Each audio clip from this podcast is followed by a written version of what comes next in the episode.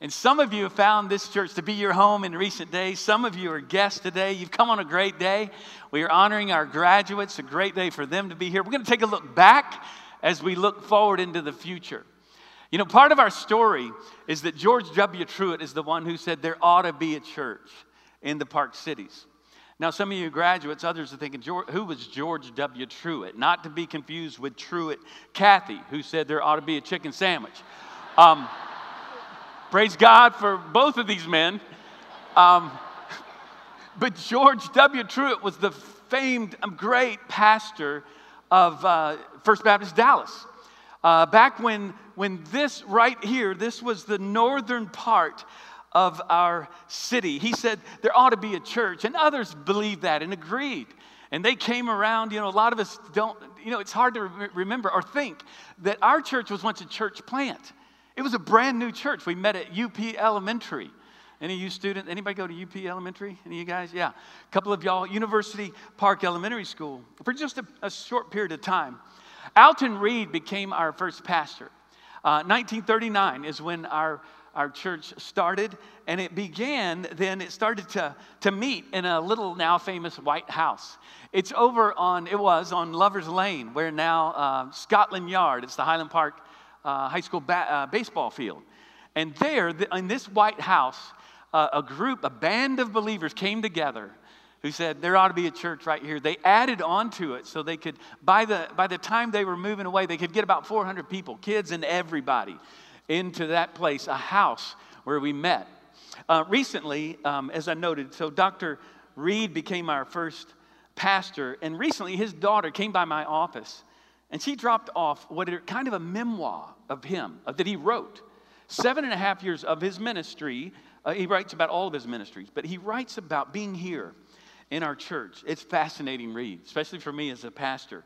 Um, he calls out names and people, so it's very interesting.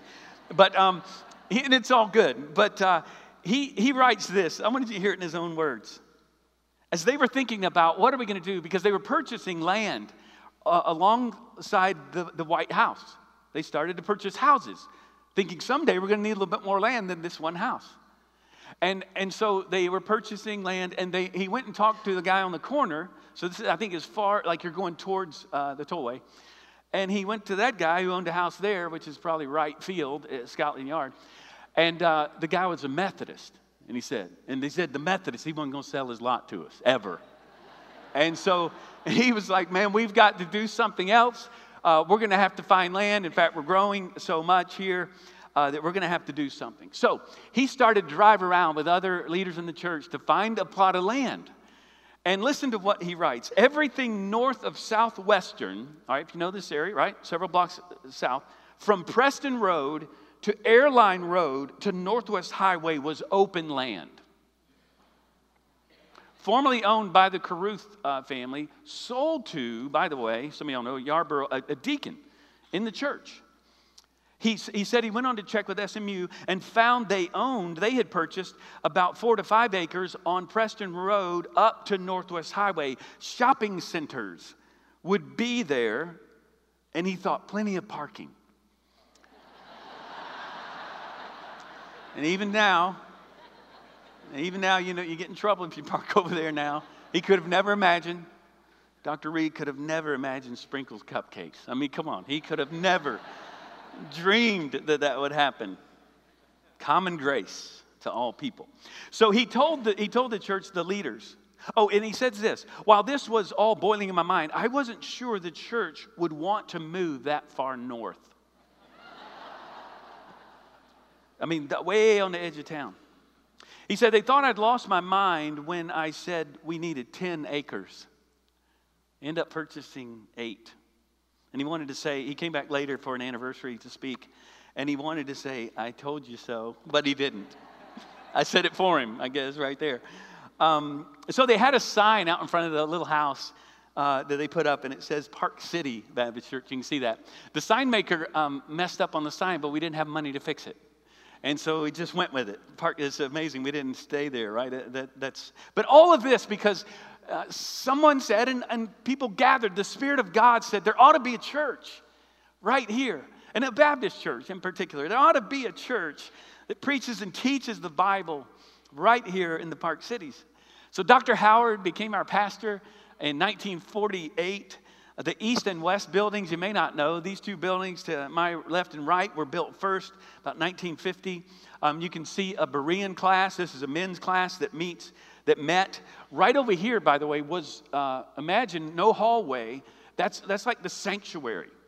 Okay, they're in the sanctuary in a big, uh, big class of men uh, that was just growing. Brother Bill's ministry, uh, you know, we've always been a part of, of mission work in the city from early on. That's literally Brother Bill with the kids jumping around. Many of you were there last, I saw you last week as we were serving over in West Dallas. So they, they continued on.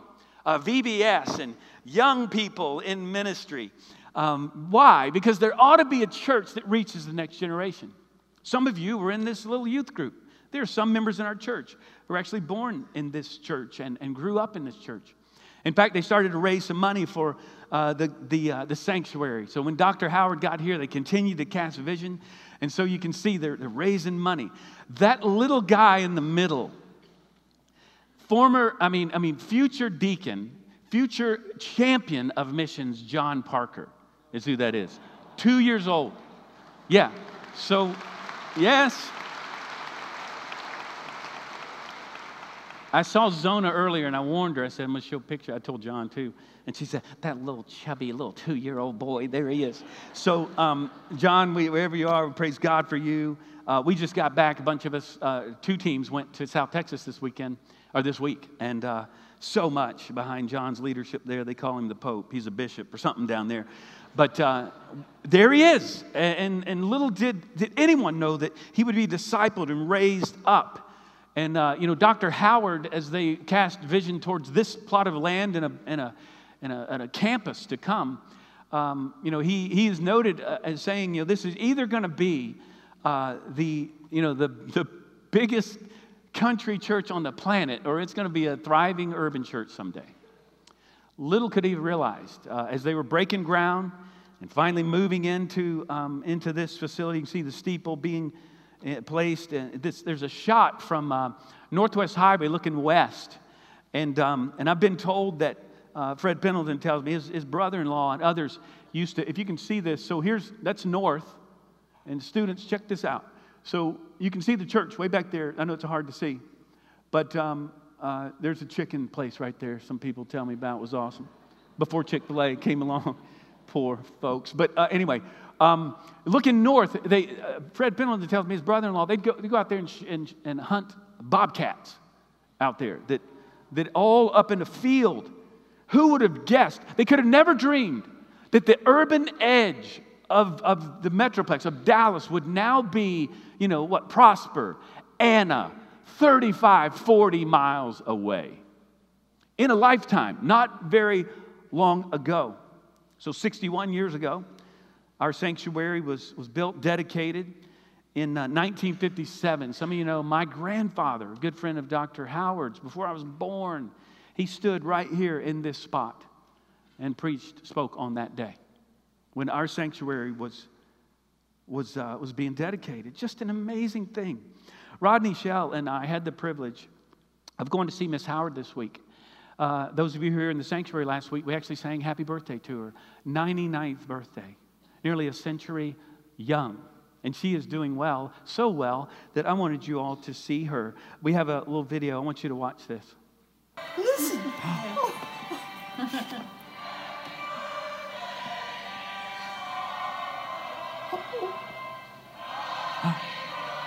Isn't that great? If they just knew how much I love them all.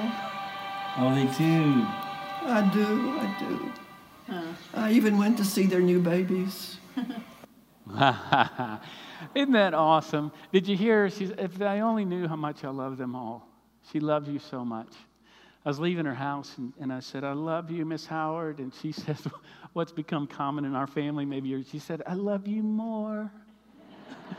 I said, No, I love you more. All the way out of the house. Um, she's doing really well. And just thank you so much, church family. So, and of course, the sanctuary. I mean, this, this was built in 1957. I mean, a dedicated. Just amazing. I mean, Dr. Howard, nobody could have imagined that, and, and again, we, we can't do this any longer. We can't have, you know, I mean, we're packed and we need some kind of overflow here.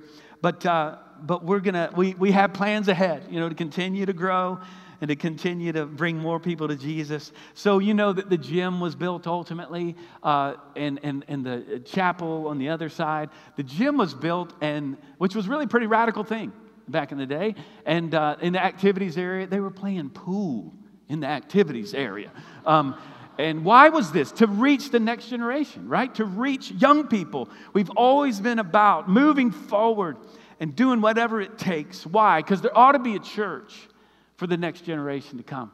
We're standing on the shoulders of those who've gone before us. And I want to pause here for a moment. I said that I've got an important announcement, really a great celebrative announcement today. Because early in the 80s, a group of forward thinking people, a visionary group of leaders, started to think, you know, our footprint is, is settled. I mean, it's set. We're now landlocked. We've got, you know, buildings all around us and such. So a group of people said, Well, hey, there's a house for sale on Villanova. Let's purchase it.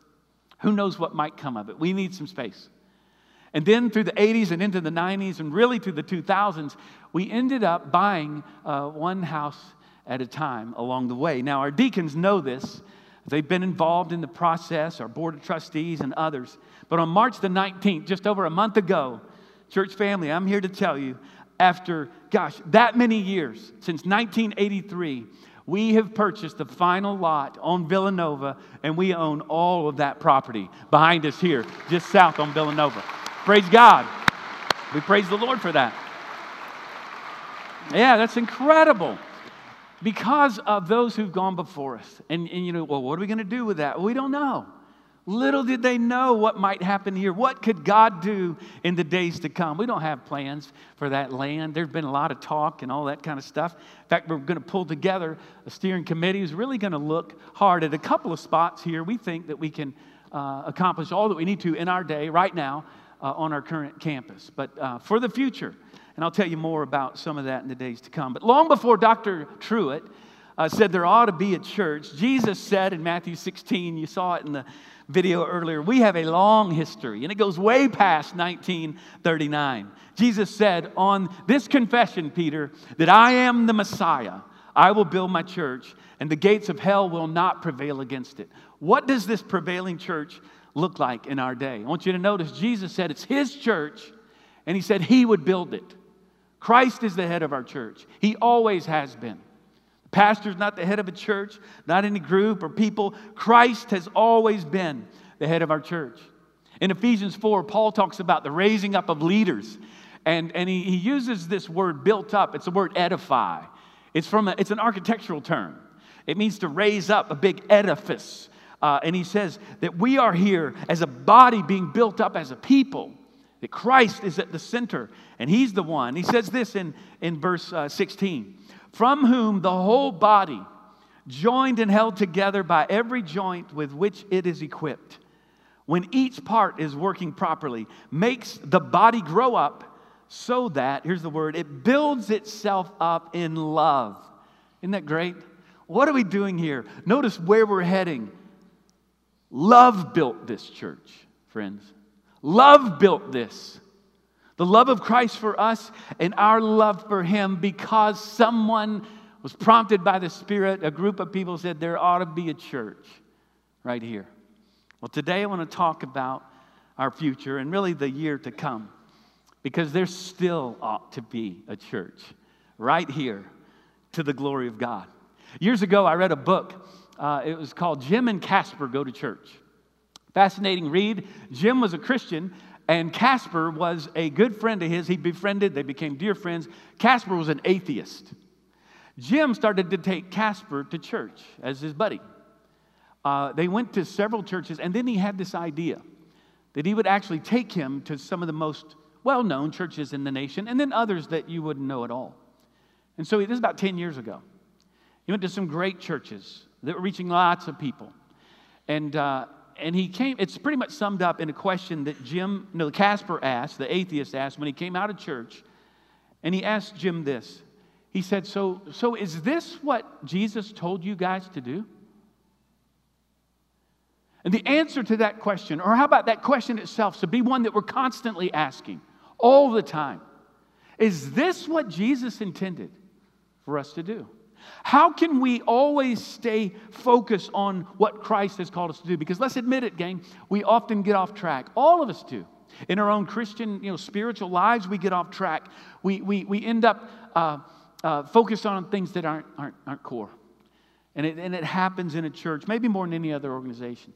And in a church like ours, we've got to be really, uh, really clear and, and very diligent because if we're not careful, we can, yes, what we've done today, celebrate the past, but not lean into the past or, or have a bias toward the past. Because the Lord has called us to the present and into the future. And all of us are now here to pass the baton on to the next generation, to these graduates and others to come, to the little John Parkers who are out there, who are being raised up to serve the Lord. That's where our heartbeat is that we're passing the baton. It's a function of not allowing cultural trends, you know, the hippest, coolest thing to guide us, or our traditions of the past that we want to cling to that may no longer be effective. And we go both ways. How do we stay the course? We get back to Scripture and the church that Jesus envisioned us to be. That's what we do. And so I want you to do this. I want you to turn to Acts chapter 2. It's our text for the day. You have a Bible in front of you. If you didn't bring your Bible, Maybe you have um, a, a, mobile device, phone, or whatever, as long as you're not going to text or get on Instagram. All right, young people. But you can go to uh, Acts chapter 2, and I'm going to look at a, um, a, snapshot of the church. Uh, everybody looking together. This is going to be the text for the day. Because what we need to do, I think the, the key to the future is to unlock the past. The key to the future, to looking forward, is to look back at the very best of what God has called us to. The core, again, it's message that never changes up against methods that are constantly changing. You say, how do you know what to change, what not to change? Well, it's not based on my preference, the church I grew up in, my daddy's church, or the coolest, hippest, greatest church we, we, we think we ought to be. Looks like this trend is going to work. Trends change all the time. And, and, and we continue to seek the Lord. The way we know what to do is when we stay on course, which is to make disciples. Now, before we get to this text, I, I was on a, a, bike ride. In fact, Stacy and I went on a little ride yesterday. Just incredible day. I was on a bike ride and, uh, and I smelled it before I saw it. We were out at White Rock Lake. And then I saw it. My mind went back to when I was a little kid immediately. I started to taste it. Honeysuckles. Anybody? I remember when I was a kid, you know, you pull out the little center and just kind of lick it. And uh, I remember as a kid doing that, but my mind, in a moment, I smelled it and went, yes. I had this, this kind of memory. And the church, listen, has a spiritual memory as well. We have a DNA within us. And if you're a believer and a member of God's big church, we have an imprinting upon us. We are imprinted with the Great Commission. When we think about the church, not just 1939, but when we think about those who've gone before us right after Christ and Paul, those in the New Testament, right here in the book of Acts, this is us. This is us. It's in our DNA and it's who we are. We are a Great Commission church. It's in our Constitution. We always have been. Christ calling us to reach the nations. And so here's what it looks like. You know, you say, well, what, what should we, do, we be doing? Let's go back to the original. This is the church Jesus envisioned. Acts chapter 2, verse 41. So those who received his word, Peter's preaching at Pentecost, were baptized. They were added that day, one day, about 3,000 souls. Now, the church had started a much smaller group, right? Really much a band of 12, 11 in the end. And they devoted themselves. That word is proskartereo in the Greek. It means passionately committed to, all right? Passionately devoted to the apostles' teaching and the fellowship, to the breaking of bread and to the prayers. And all came upon every soul. And many wonders and signs were being done through the apostles, and all who believed were together. That's the big, big word. They're all together and had all things in common and they were selling their possessions and belongings and distributing the proceeds to all. Notice this overflowing generosity. As any had needs, they would share. And day by day, not just week to week, day by day, attending the temple together, breaking bread in their homes. They received their food with glad and generous hearts, praising God and having favor with all the people. And the Lord added to their number day by day those who were being saved. Isn't that great? The Lord said He'd build His church. The Lord added to their number daily those who were being saved. Look at what they were committed to. We could say it this way in our day they were passionately devoted to the teaching of God's Word. They were passionately devoted to deep Christ like friendships and regular worship gatherings. They were intentional about it, they didn't miss. They wanted to be together. Intentional prayer gatherings. It says they, the prayers, there's this, this intentionality of prayers together. This overflowing generosity, again, sharing all they, they had together with great gladness and gratitude in their hearts. Who wouldn't want to be a part of that?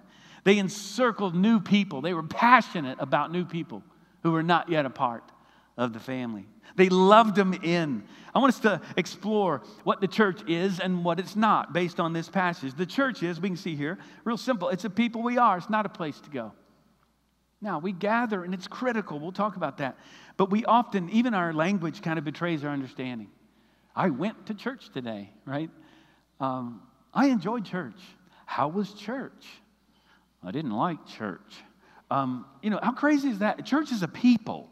It's not an event on Sunday. In fact, the Bible says that we're His workmanship, we are His artwork expressing His love together, all of us with good works that He's prepared for every one of us to do. Not just the corporate church doing what it does, but you doing what God's called you to do. The church is a way of life, it's not just a time of the week.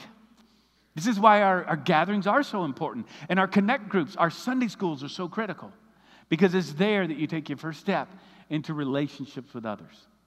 This week, many of you were meeting together for meals and coffee and in homes and parties together. We had groups on mission this week. It's the body of Christ together all week long. Paul admonishes us whatever you do in word and deed, do it as unto the Lord. Our graduates will go off to school. You will be a student as unto the Lord. You're going you're gonna work hard and, and, and serve others, even on the college campus. So I've said it often. There's one thing, you know, it's one thing to go to church every week, and that's critical. It's quite another thing to follow Jesus every day. Are you following him every day? The call for us as a church to follow Jesus every single day. The church is a family to live in, it's not a club to belong to.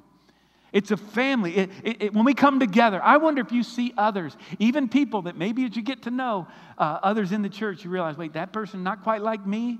They, they're not my age, or they don't like what I like. Look what I like, like I look. Listen, we are family. Do you approach one another with a great joy and love? I hear this from guests all the time. You guys have an incredibly loving church. We were welcomed right in. So, way to go, church family. I'm so proud of you and grateful because when we come together, it's a joy filled response of gratitude. Who doesn't want to be a part of something like that? And it, it's all because of God's love for us. Here's what, for, here's what John says see what kind of love the Father has given us that we should be called children of God. We're all children. We're brothers and sisters in the same family. And this family was built on love on the love of Christ. The church is a body to serve with, not a place to be served in. Now, it's true, we serve one another, especially those of us who have great needs and those who are weakest among us. We think of little children and the needs that we have. For many of you, to be called out and to answer the call to serve our children. We need people to serve in VBS coming up quick. You can be a part of that. You can disciple kids and raise them up in the Lord. You can hold babies, even during this hour, which many are doing. You can teach and guide our children during hours uh, prior to and, and, and this, this hour as well. It's a body to serve with. In, in, in fact, what's, what's a real challenge to the church in our day is that many people come to church as consumers of, of some spiritual goods and services. You know if you're here to serve others and to worship in, in, in gratitude and heartfelt response to Christ's love for us. You know that you do that when you come and you're not seeking, hey, what is, what's in it for me? Because too often people get off track. We're, we're prone to get off track and forget who we are. And you know, if you're critiquing, if you critique, uh, you know, music or programs, or we find ourselves critical of the way things are going, watch yourself, check your heart.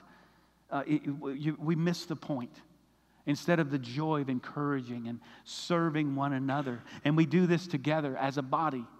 We're a family, but we're also like one body. I love what Romans 12 says. We, though we're many, are one body in Christ, individually members of, of one another. We're part of one another. So, the guiding question as we move forward is what's your ministry? Where are you serving? Because in the end, a church is a movement to advance, not an institution to join. Now, institutions and all those things, programs and ministries, all those are critical, but it's a movement and it's a constant outward seeking, sent kind of a movement. People say, was it discipleship or evangelism? Yes. Is it young or is it old? Yes. Is it black, white, or brown? Yes. Is it traditional or contemporary? Yes. Is it, is it Spanish or English? Yes. God is, it, wait, is it the past or the future? Yes. God has called us as a people and as a sent people. We've always been a sent people. It's why John 17, 18, Jesus says, Hey, as you, Father, sent me, I send you, I send them into the world. He's sending us out from one generation to the next, each generation to serve in its moment in time. So devote yourself, church family, to worship weekly, to connect weekly, to serve regularly, and to multiply the lifestyle to make disciples? Who are you pouring into? Who can you name? You're spending time, you're pouring into their lives. Like Paul did say, hey, follow me as I follow Jesus. Hang out with me as I seek to follow Jesus. This is what he's called every one of us to do. So I want to talk as we close our time. What's next for our church? I want to get pretty explicit here. Four focus areas as we move forward. And, I, and granted, this is a different kind of sermon today. I realize that. But I want everybody on the same page as we move forward. A very rare kind of moment. So, the first area will be, of course, worship and connect.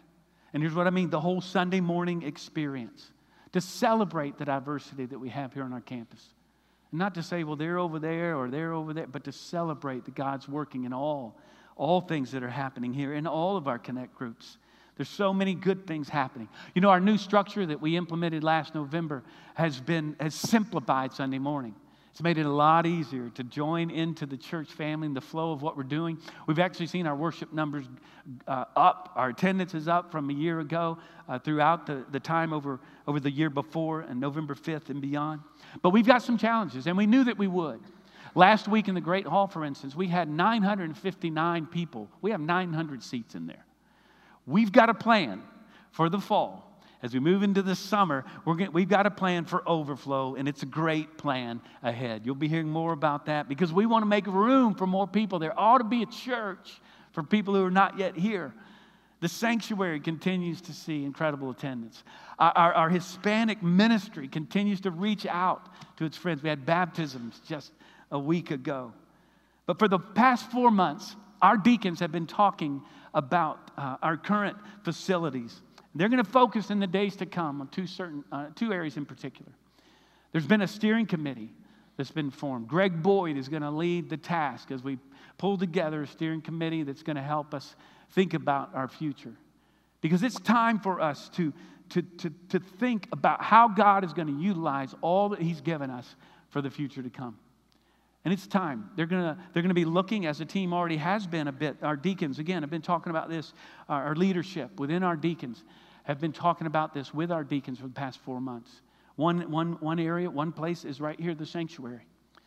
We're talking about it's time for us to upgrade, to refurbish our, our sanctuary. I don't know if anyone would live in a place for 61 years and really not do anything much. I can't imagine you do that in your home. This is the house of the Lord. We're talking about raising uh, uh, the, the chancel where the choir is raised up a bit, a bit faster so that we have, uh, you can hear them over the orchestra. We're talking about extending the stage a bit where we can have the orchestra here with lots of room. Oftentimes, when the orchestra, a growing orchestra, I'm preaching right here you know, because it's kind of tight. So we're looking at possibilities and all that God would do among us and that we'd set up for the next generation, that, that God would keep on bringing people here to worship. And you're going to hear in the days to come, there's going to be listening groups.